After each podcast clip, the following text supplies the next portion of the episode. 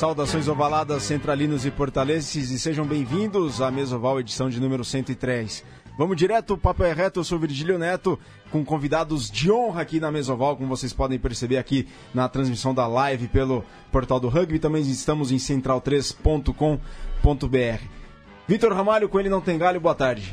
Boa tarde, Vitor. Bom dia, boa tarde, boa noite, dependendo da hora que cada um está assistindo, ouvindo. É sempre um grande prazer aqui o Mesoval, que hoje é um Mesoval que a gente gostaria já há algum tempo de ter, que é poder reunir pessoas do Conselho, que participarão do Conselho, que vão ajudar no futuro do rugby brasileiro extra-campo, para podermos discutir um pouquinho de como funciona aí esses rumos, o processo de discussão para os rumos do rugby brasileiro, né?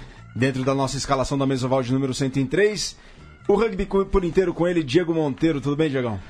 Tudo bem, Virga. Como o Vitor falou, acho uma oportunidade também de saber um pouco mais como é o funcionamento, acho que interno da CBRU, que muitas vezes as pessoas criticam ou não, mas não sabem muito bem como funcionam as coisas lá dentro.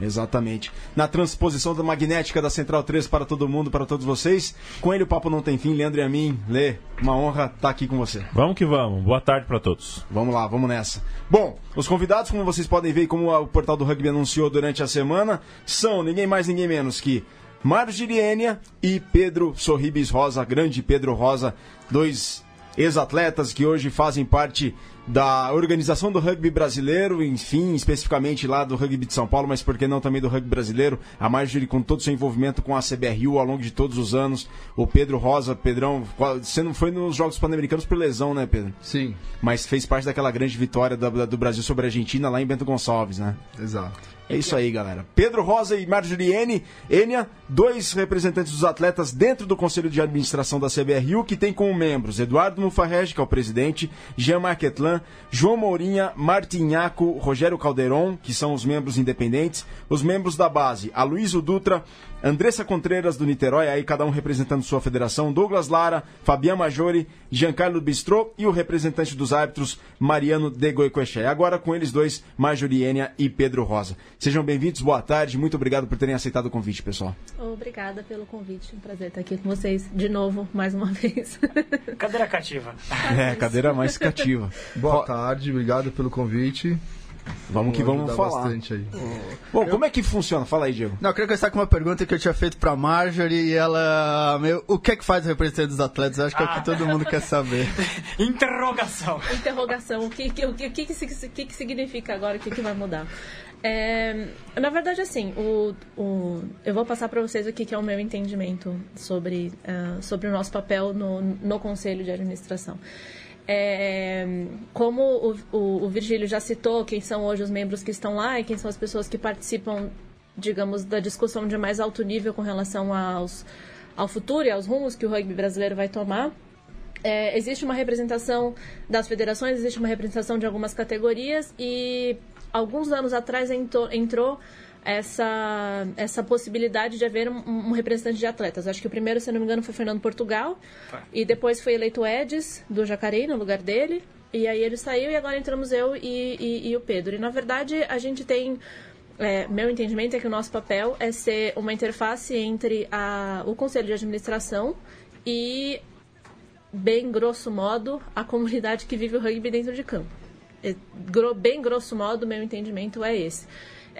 E por que isso é tão relevante? Eu acho que a discussão a respeito da representatividade de atletas no nível de governança, no nível mais alto de gestão, não é uma exclusividade da CBRU. A gente está vendo o Comitê Olímpico do Brasil passando por esse movimento, a gente está vendo entidades internacionais de gestão do desporto também passando por esse movimento de a gente precisa trazer essas vozes mais para perto. E não sei, eu vejo com excelentes olhos, na verdade, essa abertura da CBRU para incluir isso, né? O ineditismo, nesse caso, é de ter uma representante de atletas do naipe feminino, se quiser chamar dessa forma. Naipe. Eu gosto muito dessa... Gostei do naipe. Acho curiosa essa expressão, mas até aí tudo bem. Mas eu acho bom porque não é binário, né? São 4 naipes. Mas, enfim... É verdade. Mas o que eu ia dizer... Enfim, mas é... Eu acho que o ineditismo, na verdade, tá nisso. Tem pautas que são específicas, tem pautas que precisam de viés de gênero, tem pautas que não, mas enfim. Rosa. Eu tenho poucas informações, né? Basicamente o que eu tinha de informações foi o que a Marjorie passou agora, né? A gente vai ter direito a um voto dividido entre pouquíssimas pessoas, né? Então eu acho que é uma função muito importante. A grosso modo, a gente representar os atletas dentro desse conselho, né? Que nem o Diego falou agora há pouco, que sempre ficam umas coisas, né, meio um pouco obscuras do porquê que a CBRU toma algumas atitudes. Eu acho que a gente vai ter essa ferramenta em mãos, né, entender o porquê das coisas e passar para as pessoas. Muitas pessoas falam, por que cancelou a etapa do feminino? Não sabem. E a CBRU não consegue comunicar, não sei porquê, né? Então, acho que se a gente for usado desse jeito de uma ferramenta, e também para acontecer o outro lado também, né? O clube ou o atleta, um grupo de atletas, ou uma região, que a gente fala muito, né? Que os atletas são um pouco representados no interior, no Nordeste, Amazonas e tudo isso. A gente também pegar as ideias deles, trazer pra gente, transformar e saber falar pra quem, com quem falar, de que forma falar, né? Então, também vejo com ótimos olhos. Tenho um tempo pra dedicar isso agora, né? O que é muito bom. E tentar ajudar aí, Rosa, justamente esse pessoal aí que a gente acabou de citar. Antes de mais nada, acho que seria importante a gente apresentar você que nunca veio no Mesoval, primeira vez. Queria que você falasse um pouquinho da sua carreira como jogador, né? Você teve experiência no rugby espanhol, inclusive, seleção brasileira há muito tempo, né? Quando foi a sua primeira convocação? 2009. Você pegou logo a transição, né, do antigo modelo ABR para o novo modelo CBRU. Conta um pouquinho, pessoal, aí sua carreira como atleta. Eu comecei a jogar no Mackenzie Economia, né, na faculdade, no sexto semestre, ficaram me tentando convencer desde o primeiro semestre, primeiro, segundo, terceiro, quarto, quinto, aí no sexto semestre, num trote lá, tava um pouco alterado pelo álcool, falei, eu vou, né, falei, sou louco e vou lá. Fui, e aí me apaixonei pelo esporte, joguei só pela Federal alguns jogos antes de ir para a Espanha fazer uma pós-graduação. Quando cheguei na Espanha, eu estudava, trabalhava e jogava todos os dias, eu treinava todo dia, eu jogava no time da faculdade e no time da segunda divisão espanhola. Qual clube? Era o Tecnidex, hoje ainda continua na segunda divisão. Valência, Rosa? É o Valência, Valência Rugby Clube. E comecei a jogar tanto na faculdade quanto nesse clube, e esse clube tinha mudado de política, né? Ele não contratava mais jogadores, então ele era um time de primeira, tinha baixado para segunda, e esse ano perdemos quase todos os jogos e fomos para terceira. E eu, como jogava nesse time no time universitário, fui convocado para a seleção valenciana. Foi quando um outro treinador me abordou, me ofereceu um apartamento, na verdade um quarto dentro de um AP do clube, e eu comecei a jogar para um outro clube de segunda divisão que tinha jogado playoff para subir para a primeira. Então foi uma mudança boa, né? Eu tinha jogado três semestres de rugby universitário no Brasil, aprendi muito com o argentino, o romeno. Você já começou a jogar num nível semi-profissional, né? Sim, tinha jogadores que moravam nessa casa, nesse apartamento comigo, que recebiam salário, recebiam a passagem de ida e volta, dinheiro para comida. Era um esquema bem semi-profissional mesmo. Depois desse ano jogando, a gente subiu para a primeira divisão com esse clube, e o clube tirou todo o dinheiro que tinha para os atletas. Foi quando eu briguei lá com um dos caras, né? Porque tinha um argentino, um inglês, os caras não tinham onde morar. Eu tinha família lá, eu tava mais tranquilo. Trabalhava na telefônica, tinha um salário. Conseguia conciliar isso. Fiquei um tempo, e foi quando na terceira temporada, o terceiro time de Valência, esse segundo time era o Les Abelhas, e agora o terceiro era o Cal. Me chamou, falou, aqui você tá de boa, e me arrumaram um trabalho também no banco, no ING. Eu trabalhei uns 6 meses lá, legal, de terno e gravata. E aí foi nesse meio tempo também, em 2007, eu com o Klaus, né? O Klaus, ele era treinador da seleção juvenil. Ele falou pro Pierre, que tinha um jogador jogando na Espanha, falou das minhas características, justamente precisava de um segunda, terceira linha. E ele me convocou. E eu lá na Espanha decidi voltar, ir atrás do sonho. Voltei, comecei a jogar, fundei o União Rugby Alphaville, intercalei campeonatos com o União Rugby Alphaville, com o Bandeirantes, e ano passado aí joguei pelo SPAC também, e agora estou no URA de novo. Seleção Brasileira 2009 até 2000... Seleção Brasileira 2009, minha primeira convocação. 2010 eu fui convocado para o grupo de Sevens. 2010 eu estava lá quando teve a reunião, né, com o Monfarré e o pessoal, né, me informando a gente quais seriam os próximos passos da antiga ABR, que ia transformar numa confederação, que a coisa ia ficar séria, quem precisava de atletas compromissados. Foi quando a gente treinou que nem maluco e ganhou da Argentina lá e formou um time realmente competitivo no nosso setor aqui sul-americano, né? Acho que foi o estopim aí pra gente pegar uma guinada aí. Seleção brasileira você pegou até 2016, né? Ou 17 você chegou a... Não, acho que foi 2016 ou 2015, se não me engano. Bom, estamos aqui ao vivo, ó. Mandem sua pergunta, interajam conosco aqui pelo live do Facebook do Portal. Temos perguntas, mas antes de tudo, de começar, o Rosa falou um pouquinho só dessa trajetória dele como atleta, que é muito mais vasta. Marjorie e Rosa, é possível já identificar nesse... Bom, vocês foram eleitos recentemente, se não me engano a eleição foi dia 22, né? É, semana passada, faz menos de uma semana. Qual é o diagnóstico do ponto de vista dos atletas com relação ao rugby do Brasil? Quais são os problemas, quais são as grandes demandas dos atletas para o rugby do Brasil que vocês vão levar dentro do Conselho de Administração? Você quer começar? Não, pode começar você. Vou falar pela parcela da comunidade feminina, que eu acho que é a parcela que me cabe. E eu acho que as demandas, na verdade, elas já estão postas, já faz bastante tempo, mas eu acredito que hoje, eu acredito que o principal gargalo seja um grande mal-entendido, seja a inacessibilidade de algumas informações de como é feita a tomada de decisão por parte da CBRU para a comunidade. Então, muitas coisas que a comunidade que impactam a comunidade do rugby feminino, digamos assim, são tomadas de um jeito cujo processo a gente não consegue entender. E não é não conseguir entender por a gente duvidar das boas intenções, ou por a gente achar que é uma sabotagem deliberada, ou por falar que eles não gostam, ou que eles, sabe, querem eliminar o rugby feminino. Eu não acho nem que seja isso. Eu acho que é mais o fato da gente não ter antes um lugar à mesa fazia com que muitas decisões que nos impactam diretamente fossem tomadas meio que no escuro, e não por má intenção, e não por...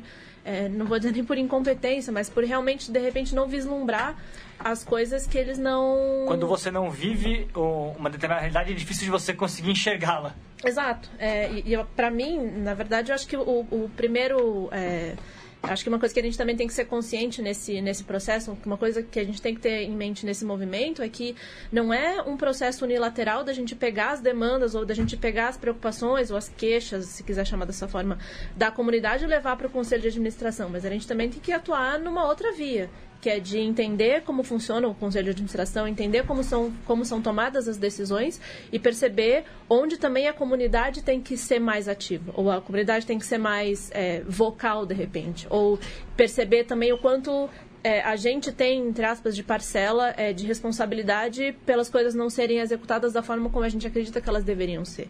Eu acho que é uma via de mão dupla aí que é o desafio que a gente tem agora. E quando eu falo que é um grande mal-entendido, é de eu sentir muitas vezes nas conversas, claro que informalmente, mas em conversas que existe um não entendimento muito grande sobre o que é papel da CBRU, o que a CBRU tem que fazer, o que o clube tem que fazer, o que a federação tem que fazer. Eu acho que isso tudo acaba entrando meio que numa grande sacola de não entendimentos, e isso recai na CBRU. E claro que sendo o órgão máximo de gestão do esporte no Brasil, eu acho até natural que isso aconteça. Mas eu acho que é um mal-entendido que a gente tem que começar a eliminar o mais cedo possível. Sim. Falei demais. Não, tá ótimo. Rosa. Bom, acho que tem várias facetas aí, principalmente uma que pega muito, que o pessoal fala bastante, é em relação aos clubes, né? Então, eu acho que precisa ter mais conversa dos clubes com a CBRU, talvez, ou com algum representante da CBRU que vai dar mais atenção para os clubes. Já escutei não em um clube, ou em vários, falar que eles não são escutados, não tem voz, tem que enfiar a goela abaixo algumas decisões. E aí, acho que entra muito no que a Marjorie falou, as pessoas não querem o mal para o rugby... Pelo contrário, né? São profissionais, estão trabalhando para a melhoria do sistema todo. Falta decodificar o porquê das coisas e e soletrar aqui para o pessoal, né, para entender. E a outra via também, né, às vezes as decisões da CBRU podem ser mais acertadas, podem ser, causar menos conflitos se eles escutam a outra parte, né? E às vezes fica fácil, né, de entender. Eu acho que o que urge mais é, inclusive quando eu tava com, né, coloquei lá no Facebook que ia ter a votação, a pessoa veio me cobrar como se fosse um político no Facebook. Eu achei maravilhoso, é isso mesmo, cara. Quais são as suas propostas para ser o representante? Eu falei, a minha proposta, que eu acho que todo mundo quer, e tanto feminino como masculino, é a base, né? Então, tenho escutado há vários anos que esse é o caminho, e todo mundo sabe que esse é o caminho, e a gente... em massa, a gente ainda não investiu nesse lugar. E isso reflete dentro do clube, reflete dentro da seleção feminina, que estreou agora, né, com um grupo, né, jovem.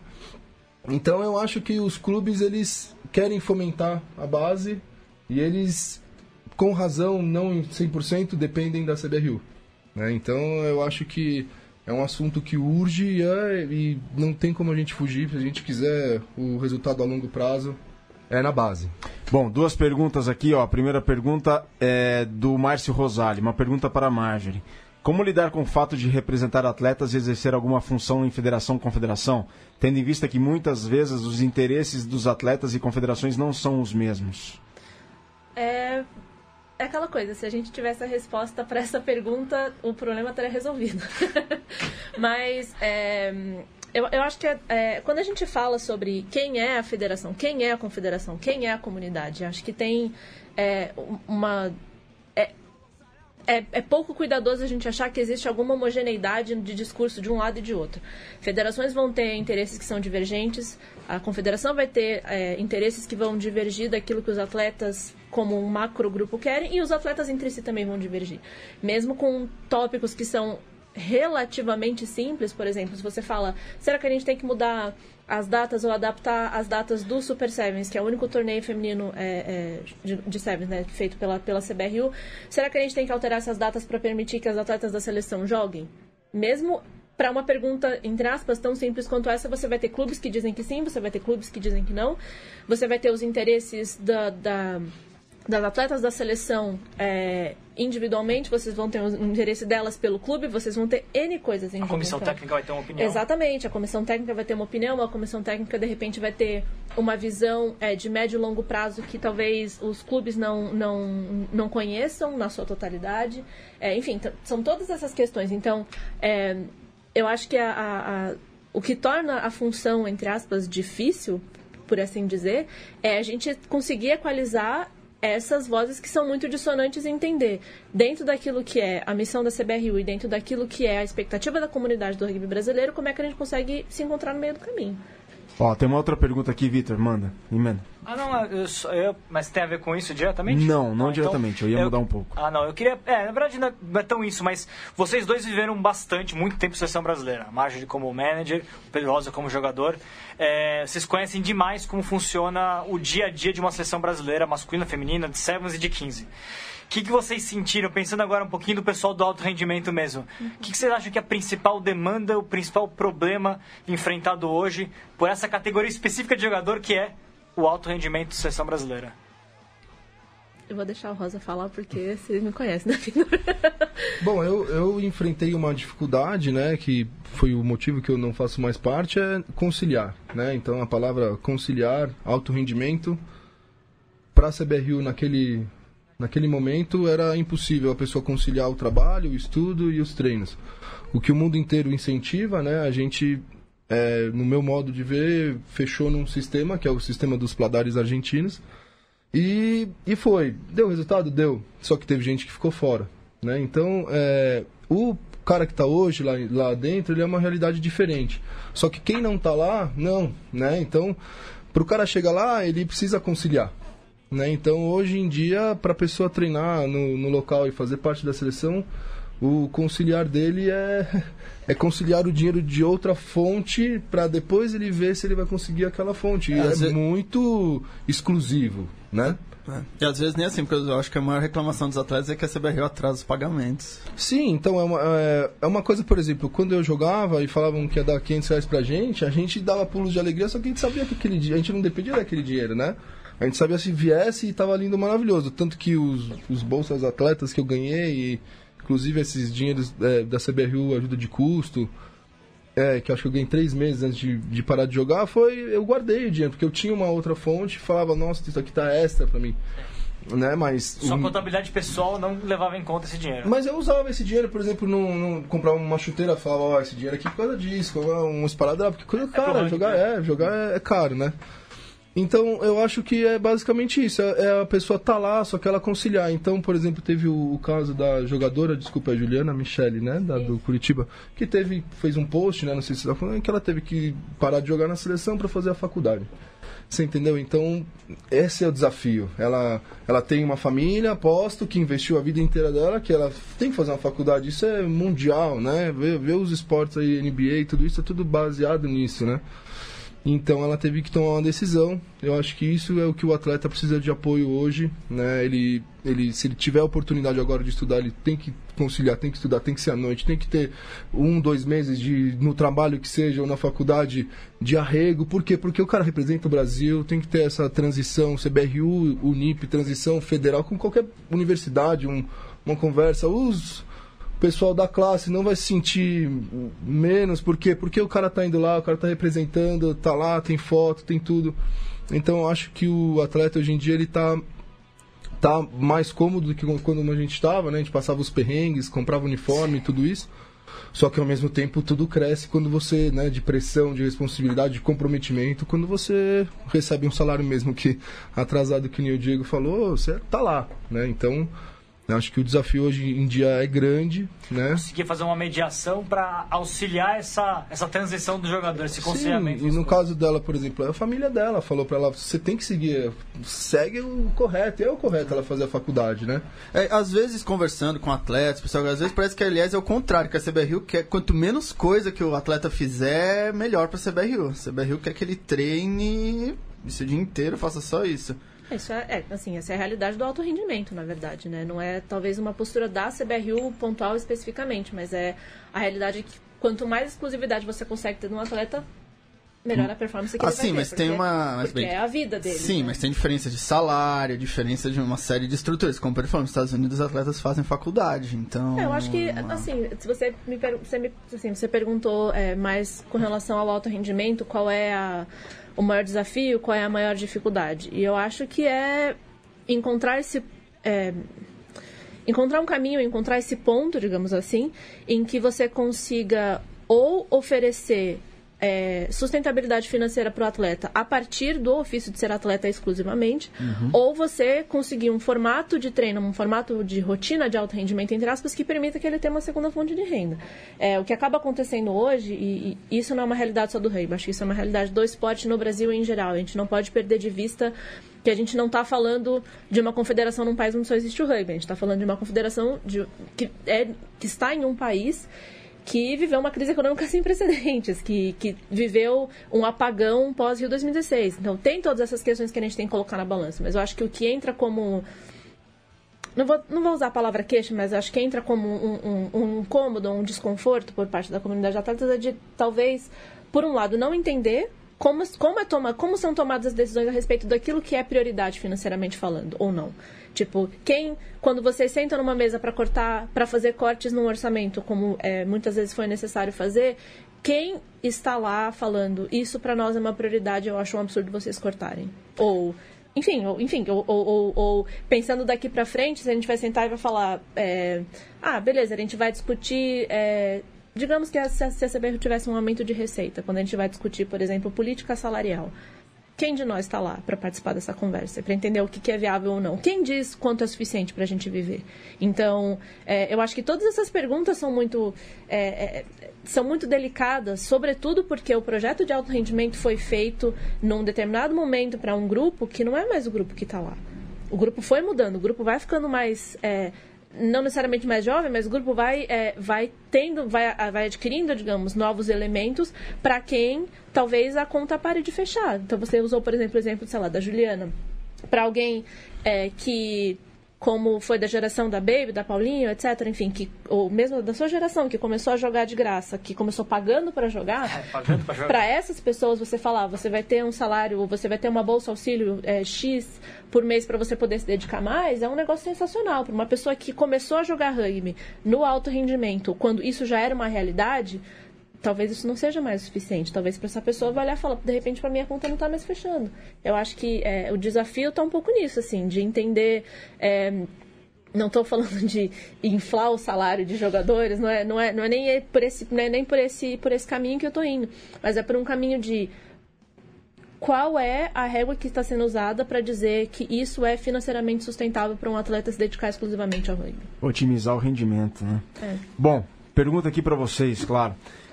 Daniel Figueiredo, e também vai muito em encontro com a pergunta que o Elon Charles tem. O Daniel Figueiredo pergunta para vocês, Marjorie e Pedro, como é ou será feito o elo entre os jogadores e os representantes, as representantes, a representante, né? E aproveito a pergunta porque, assim, também o Brasil é um país com diferentes cenários e realidades.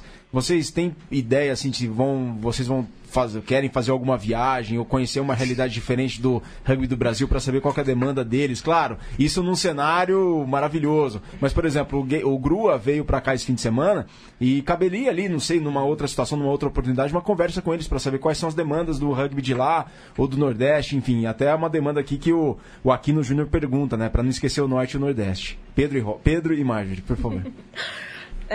Se alguém quiser me convidar para ir do Nordeste, eu estou disponível. Pô, chama o Portal do Rugby junto também, a gente tem. Não, estou brincando. Com certeza. Acho que um dos cuidados que a gente vai ter que ter, principalmente por sermos os dois de São Paulo, é de entender que o rugby brasileiro não é o rugby paulista só. É um país imenso, com prioridades que são dissonantes muitas vezes, com prioridades que são muito diferentes e com um nível de estrutura ou realidade que a gente não consegue nem dimensionar. Então... É claro que esse é um dos grandes desafios da posição, de você representar um grupo que é heterogêneo não só regionalmente, mas nacionalmente ainda mais, né? Com relação a planos sobre ir para lugares ou conversar, talvez nisso o feminino tenha uma vantagem por ser um grupo um pouco mais fechadinho, que é mais fácil você se falar, é mais fácil você articular todo mundo, porque a gente não está falando de...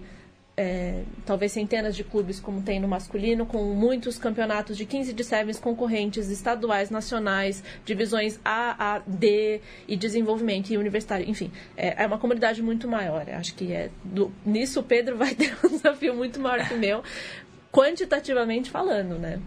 Mas pro feminino, acho que o lado bom de ter tido uma vivência grande com a seleção, uma vivência grande também conversando com as meninas nos clubes, em etapas de Super Sevens, isso e aquilo, é que eu gosto de acreditar, pelo menos, que a comunidade feminina me enxerga como alguém mais acessível para chegar. E se tiver um problema, se tiver uma opinião ou se tiver uma questão, elas vão vir me procurar para falar sobre isso.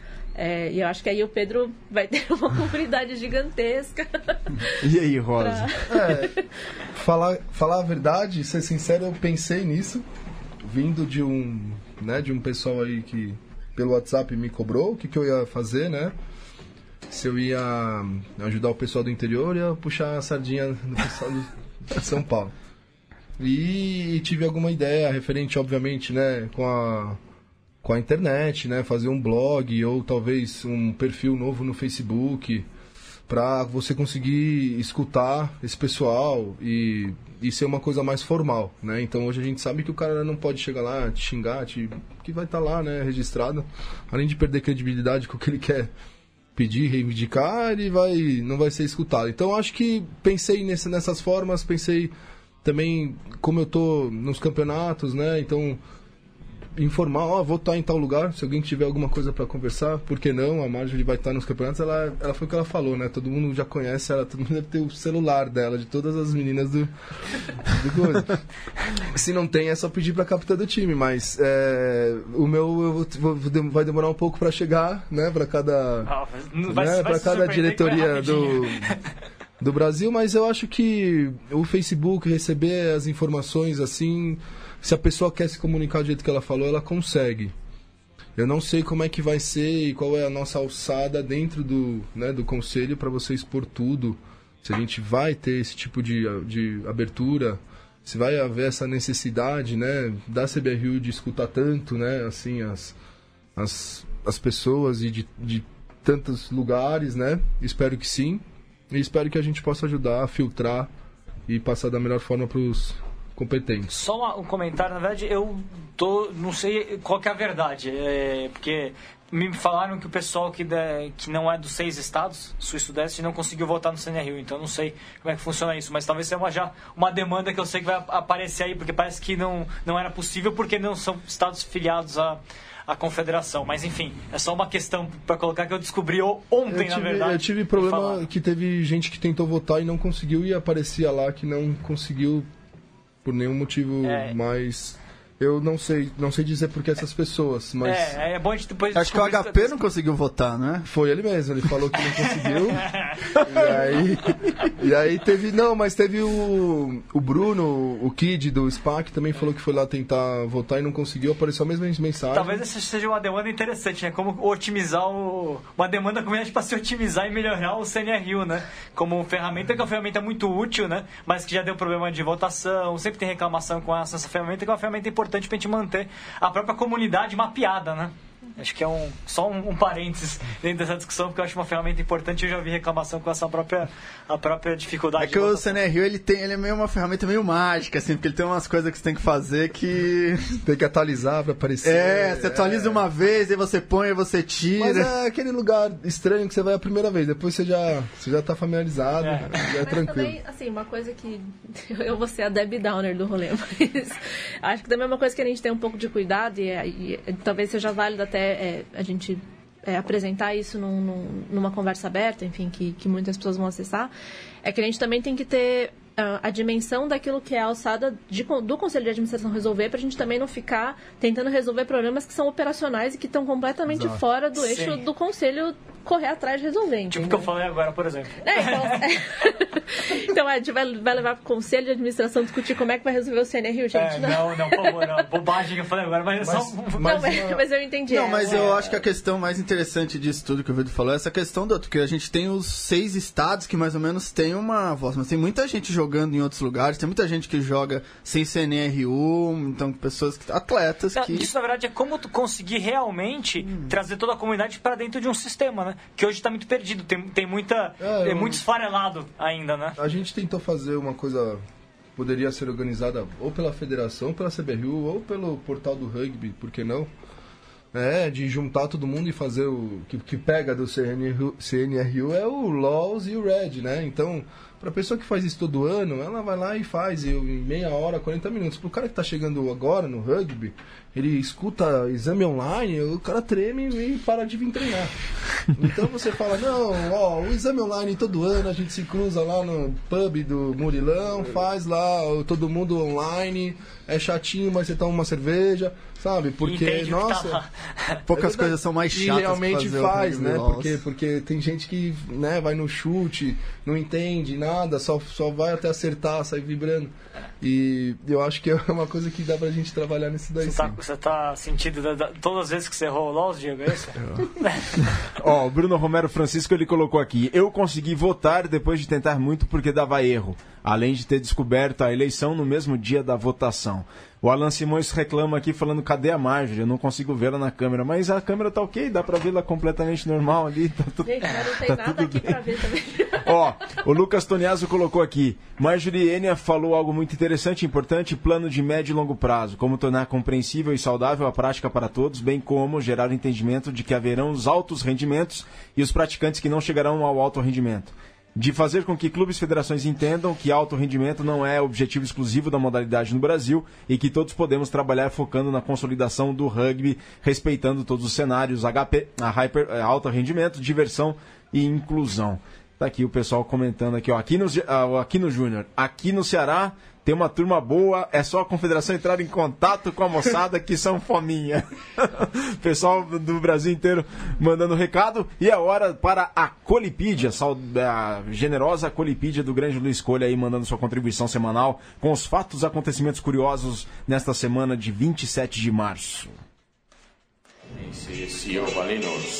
Como vão? Tudo bem? Aqui é Luiz Colli chegando com mais uma Colipídia. A Colipídia do dia 27 de março. Foi em dia 27 de março do ano de 1960 que nascia Renato Russo. Por isso você escuta a Legião Urbana ao fundo. Em 27 de março, também de 1960, foi inaugurada a nossa capital do Brasil, Brasília. Em 27 de março, só que do ano de 1965, foi inaugurada a Ponte da Amizade entre Brasil e Paraguai.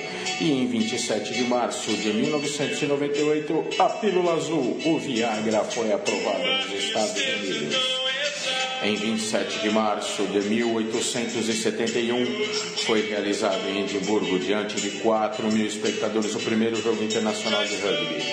5 capitães de clubes escoceses lançaram o desafio em 8 de dezembro de 1870 para qualquer time selecionado de toda a Inglaterra. O Blackheath aceitou o desafio e perdeu para o selecionado escocês por 1-0. E os aniversários, vamos aos aniversariantes. No último sábado, dia 24 de março, a Isis Cerulo, a Yarinha, a Yara e do Niterói fez aniversário.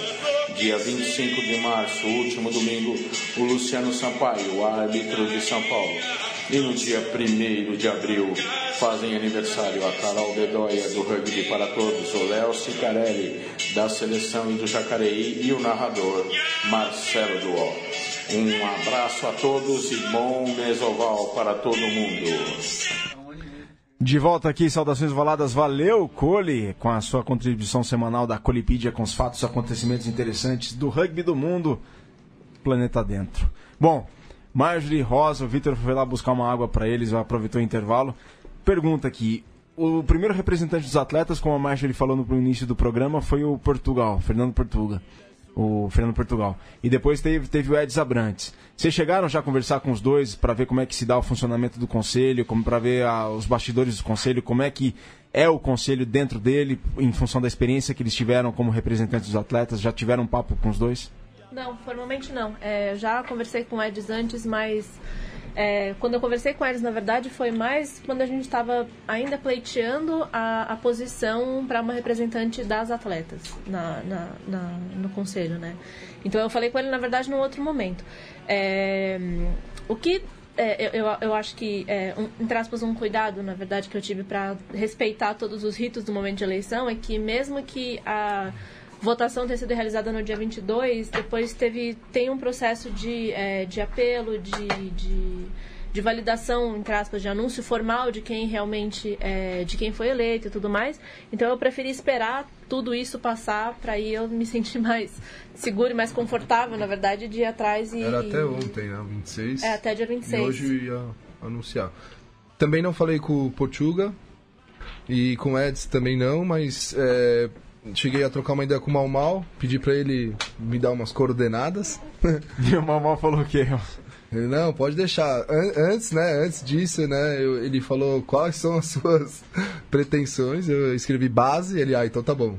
Aí falou que tal, mas bom, com o Portugal eu tenho, né, uma amizade aí de jogar junto, é só escrever pra ele.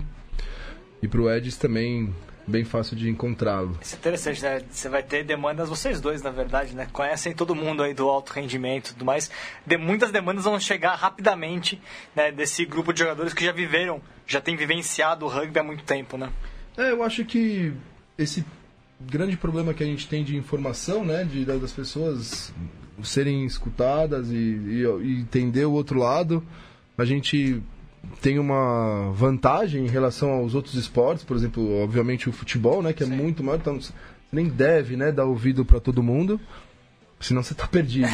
A gente tem uma comunidade relativamente pequena, né, então com certeza a gente consegue escutar aí, não adianta vir o torcedor de todos os clubes virem falar, mas, né, um porta-voz, um capitão, um treinador, né, o presidente, né, que é quem deve fazer isso oficialmente, né, mas muitas vezes o presidente não sabe o que acontece no próprio clube, né, e o cara quer extravasar, quer desabafar, ele consegue com que a gente ache essa informação. E o Rosa, a Marjorie também, Porque vocês pegaram momentos das seleções brasileiras, quando vocês estiveram envolvidos mais diariamente com as seleções, vocês pegaram momentos muito importantes para as duas seleções, seleção de 7, seleção de 15, masculino e feminina, o Rosa, nomeadamente, os Jogos Pan-Americanos de Guadalajara, e a Marjorie com a preparação do Brasil, das Iaras, para os Jogos Olímpicos Rio 2016.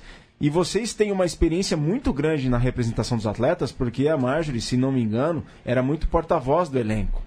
E o Rosa eu me lembro muito bem, porque eu tive muito envolvido com o Nona, inclusive na preparação daquela seleção pro PAN. Rosa, você era um dos mais ativos, cara. Você era um dos caras que iam pela frente e falavam muito pelo grupo. Era impressionante a liderança. A liderança, assim, nos assuntos extra-campo. Impressionante. E isso vocês vão procurar levar pro papel que vocês vão desempenhar agora dentro do conselho?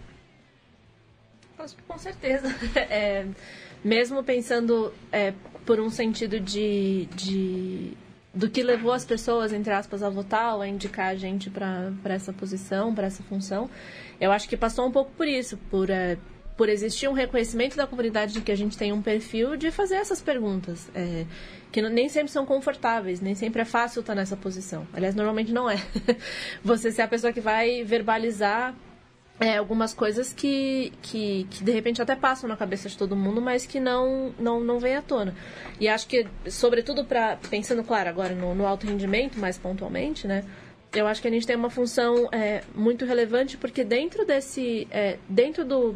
das esferas de poder, digamos assim, o atleta é a ponta mais vulnerável. Então, o cara que está com o sonho dele ali em jogo, de jogar uma Olimpíada, de jogar uma Copa do Mundo, de jogar um ARC, de ir para o Sul-Americano, com certeza esse cara não vai colocar a cabeça dele na linha para fazer perguntas que ele acha que são necessárias fazer. A gente teve momentos muito, muito fortes nesse sentido, acho que no ciclo pré-Rio 2016, que realmente estava muita coisa em jogo. O sonho olímpico era acho que foi uma catarse, digamos assim. E então foi um momento em que isso se tornou muito evidente, assim, de falar, você vai colocar a tua possibilidade, o teu sonho olímpico na linha do trem para você levantar essa questão? Você quer mesmo discutir? Você quer brigar? Isso é interessante. É que aí tem o lado, o lado mágico do esporte, mas também de uma maneira ruim, né? Que, tudo bem, o sonho olímpico 2016 passou, mas aí para o feminino tem 2020, para o masculino tem a Copa do Mundo 2023, e por aí vai, né? Então é algo que nunca acaba, e o atleta sempre realmente vai ficar com uma posição vulnerável nisso tudo, né? Que nem a gente, sabe que nem, olha eu falando como técnica, né? Mas sabe que nem eles falam que a linha lateral é mais um defensor que você tem? O sonho do atleta é mais uma coisa que pesa para você poder... que pesa na negociação quando você vai falar com o cara. E todo mundo sabe disso. Se é honesto ou não lançar a mão disso, eu não vou entrar nesse mérito, mas é uma realidade. Então, dentro desse cenário, como é que a gente consegue pegar e levar isso, e levar isso de uma forma que não vá comprometer, que não vai expor, entre aspas, né, os atletas mais pontualmente ou individualmente, mas ao mesmo tempo levantar essas questões que são muito necessárias. E lembrando que, assim, né, não estou dizendo que isso aconteça no rugby feminino, não é nem esse o ponto, mas mesmo em outros países em que você vê que existem estruturas no lugar exatamente para dar vazão a esse tipo de comentário, a esse tipo de questão, a gente vê escândalos passando por anos, até que de repente estoura um escândalo e falam, sei lá, o exemplo mais evidente que teve mais recentemente foi da Confederação Americana de Ginástica, em que você tem atletas, há centenas que foram abusadas por muitos anos, e por que você não chega, por que você não reclamou, por que você não foi falar? Então, você vai falar para essa menina, falar, então, desencana de tira o teu nome, então, da lista de elegíveis para as Olimpíadas e vai lá reclamar, se você quiser. Eu acho que nisso eu acho que, de certa forma, o sistema, às vezes, é um pouco perverso com os atletas, de colocar uma posição que... vestida, entre aspas, num discurso de meritocracia ou de coragem, de ter integridade, falar o que você pensa e colocar o cara numa posição de vulnerabilidade que ele não quer estar. E não precisa também nem, né, quando a gente olha pro futebol brasileiro, por exemplo, teve todo o movimento do bom senso que acabou não se encaminhando mais para aquilo que muita gente gostaria por causa disso, né? Nenhum atleta vai colocar em risco a chance de ser contratado por um grande clube, né? Então, tudo tá ligado nesse sentido, né? Eu acho que esse assunto, esse tema, né, de representação, da minha parte, né, pode ter sido no começo pelo fato de eu, né, de eu ter estudado, eu fiz uma pós-graduação lá na Espanha, né, em gestão esportiva, né. Então eu queria entender, né? Muitas vezes não era nem criticando, né? Eu queria entender. Eu lembro, o Virga foi meu, né, meu manager há alguns anos. Tinha uma planilha de rateio dos custos, cara, e teve um dia lá que a conta tava errada. E eu falei que a conta tá errada, cara. Não, eu venho de Santana de Parnaíba, não moro em São Paulo. Eu pago um pedágio, são 25 km a mais para ir, pra... sabe? E eu bastante crítico, né? E também, né, quando você funda um clube, você conhece um pouco dessa burocracia. É, hoje em dia o atleta dentro da confederação ele não tem, né, essa né, de chegar e colocar as cartas na mesa justamente porque ele está recebendo um salário, né? Então essa troca é uma troca bem tênue, tem que estar de olho nessa costura aí, porque senão você acaba perdendo a sua expressão, né, como, né, uma coisa mais ríspida, coisas que tem que ser ditas. Casos gravíssimos, gravíssimos, que nem a Marjorie falou, né, do pessoal da ginástica das meninas lá, porque é exatamente isso, porque é por isso que ela não foi lá falar, não teve outra coisa. A gente está criando um sistema de jogadores, né, que por exemplo, estão sendo, né, na percepção do Diego, desestimulados a fazer uma coisa profissional ou a estudar, então ele acaba virando escravo do sistema e ele jamais vai reclamar do coisa. Tomara que eles enxerguem na minha pessoa e falem, ó, Rosa, vai lá e fala o que você deve falar, e foi a gente que mandou falar. Se eles estiverem urgindo, né, de uma necessidade assim, com certeza vai chegar dessa forma e a gente vai falar do jeito mais amigável. Ô Virga, eu tenho queria colocar então uma pergunta para os dois, já que a gente está numa reta final do programa. Para cada um, o que seria a grande realização que vocês teriam de uma conquista que vocês gostariam de ter para os atletas nesse período no conselho? É difícil a pergunta. Uma coisa que aparece assim, caramba. É de realização uma coisa pessoal. Que eu gostaria de ver mudar. Essa é a pergunta que você devia ter feito antes do intervalo para dar um tempo de pensar. E... Você quer conversar?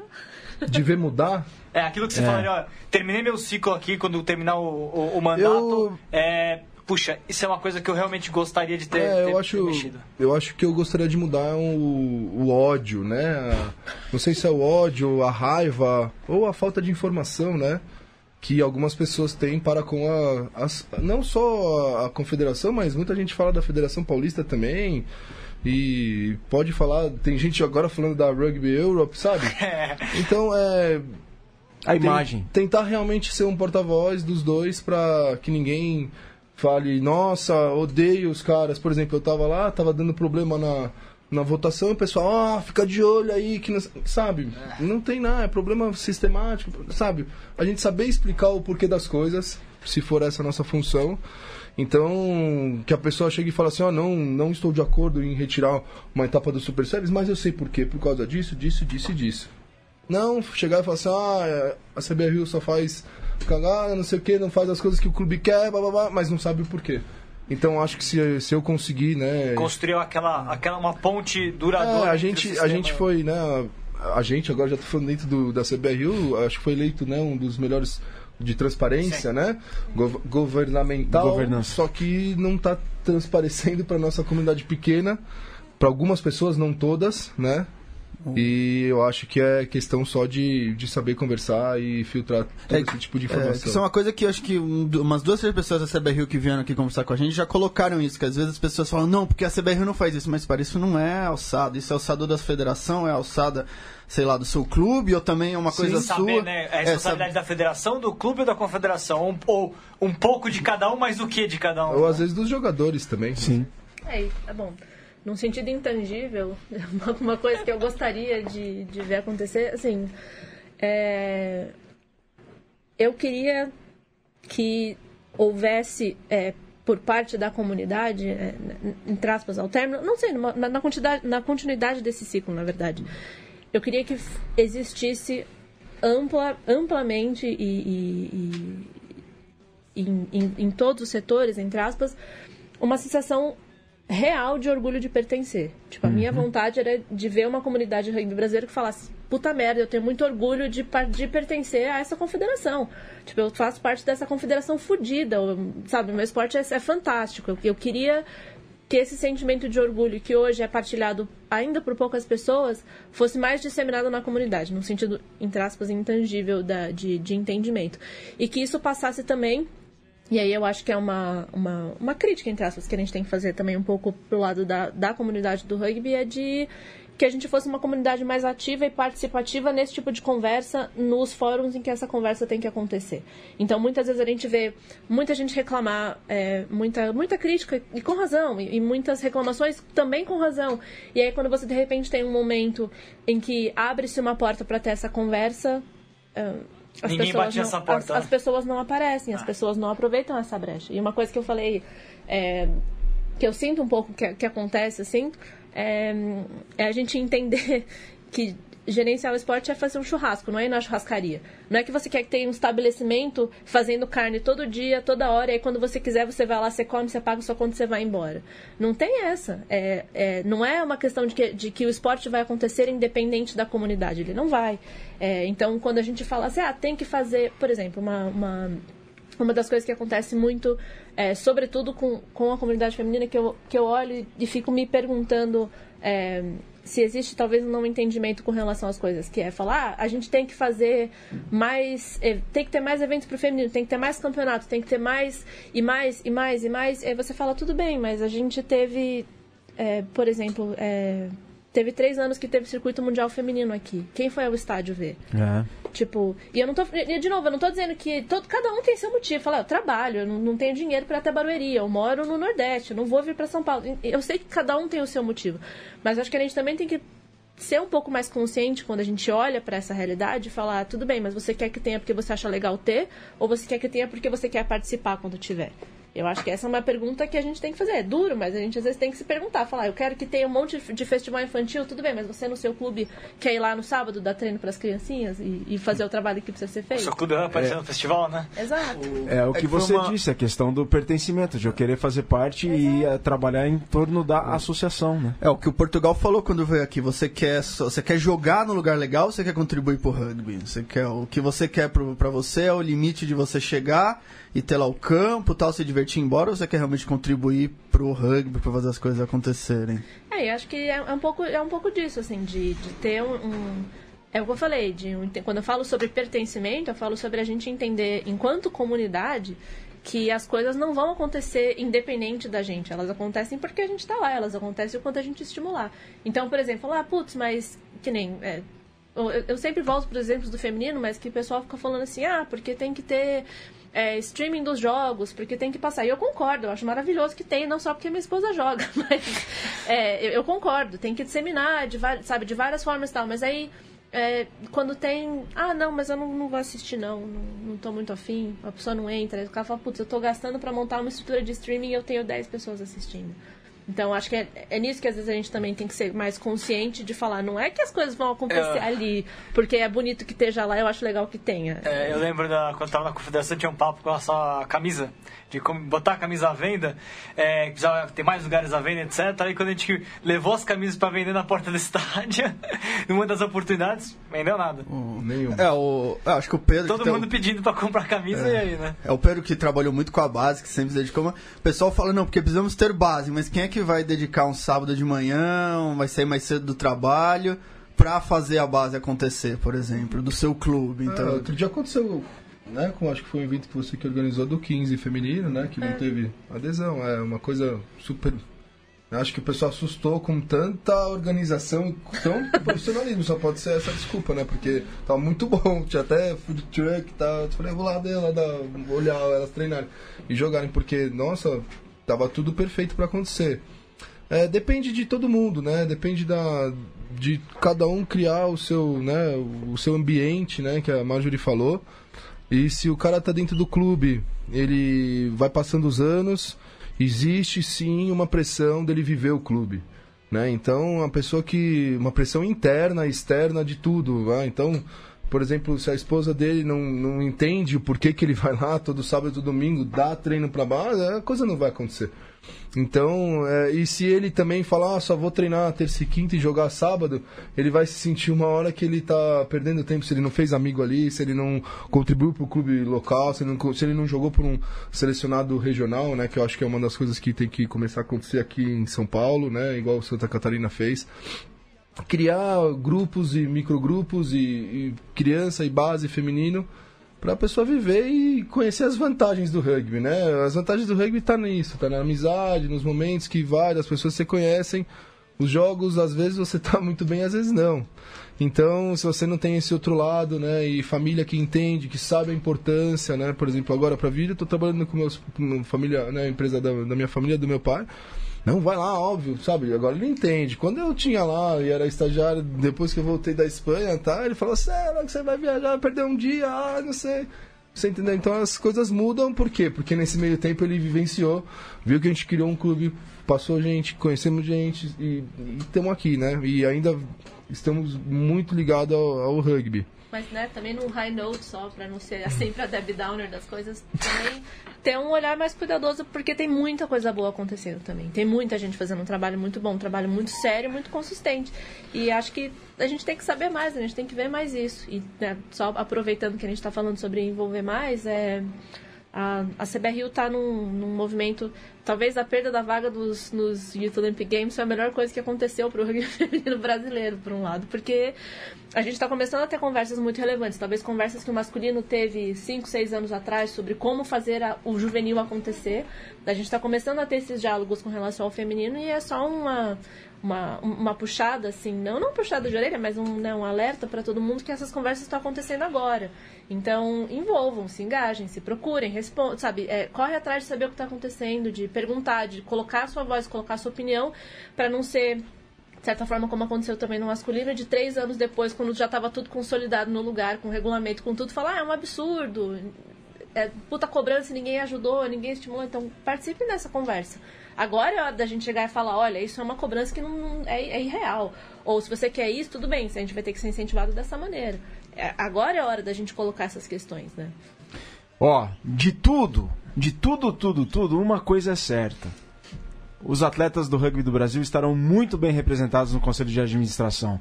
Marjorie Enya e Pedro Rosa. Olha, assim, o rugby brasileiro só tem a agradecer para vocês por vocês terem sido eleitos e por fazerem parte do Conselho de Administração. Os atletas, pessoal, vão estar muito, mas muito bem representados. E se eu puder colocar alguma coisa aqui, a gente está errando muito no rugby do Brasil. Demais. Só que, graças a Deus, esses erros são novos.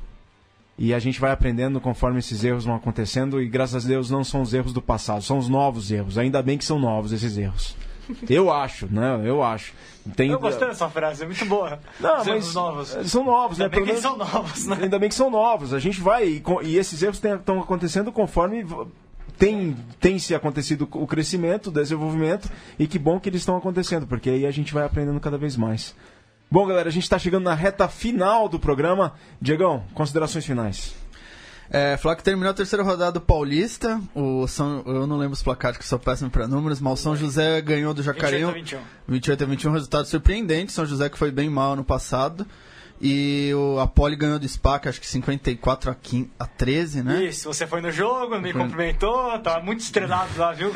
E você deu uma de Carilli, né? Não cumprimentou, sentiu que ele não te cumprimentou, né? Foi, que eu te cumprimentei, passei por você e te cumprimentei. Não, eu não vi, cara, eu achei que foi o Rude. Que o Vitor, quando vai nos eventos, como ele é uma figura assim importante do rugby, tem tanta gente cumprimentando ele, conversando com ele, que é difícil. Muito estrelado. A ciumeira!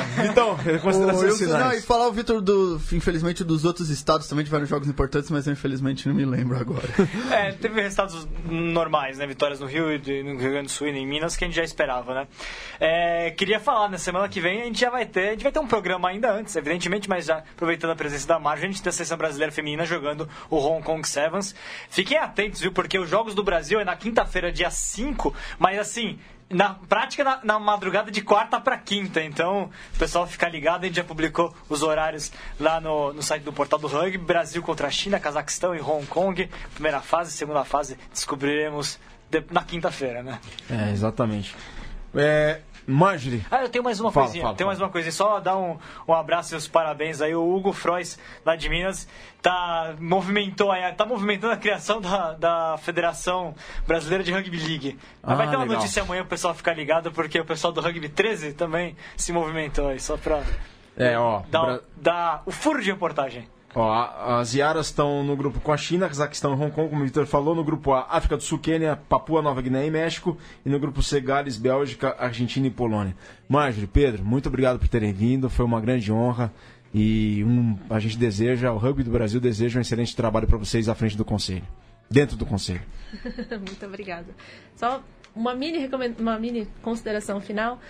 Assistam os jogos das meninas, não só porque é um puta jogo de qualidade, mas porque... Facebook Live do World Rugby. Exato, porque todo esse apoio, na verdade, todo esse apoio faz diferença. Cada pessoa assistindo, cada comentário que você faz, cada visibilidade que você dá pro esporte, entra na conta para pensar se o caminho ou se o destino, o futuro do rugby feminino vai continuar como ele tem sido agora. E para quem não está nos altos níveis de decisão e gestão do rugby internacional, ajudem o feminino do seu clube. Vai bandeirar um jogo delas, vai fazer o terceiro tempo delas. O feminino tem tradicionalmente ajudado muito o rugby masculino, e eu acho que também está na hora da gente ser recíproco nessa ajuda. Rosa. Obrigado. Eu estive no Campeonato Sul-Americano das meninas de 18 anos. É impressionante o nível do pessoal. As colombianas ganharam no detalhe, tá? A gente estava muito, mas muito próximo. Essa dica da Marjorie é muito boa. A gente está fazendo um programa parecido lá. Então o masculino vai chamar a mulherada do parque para treinar no dia delas, e elas vêm no nosso dia chamar os caras. No União Rugby Alphaville, né? Então cria um pouco de ambiente. E obrigado pela oportunidade. Na comunidade do rugby eu vou estar lá no Facebook para escutar todo mundo. Valeu, galera. E a gente fica por aqui. Até a próxima semana com a edição de número 104. Saudações ovaladas e um grande abraço.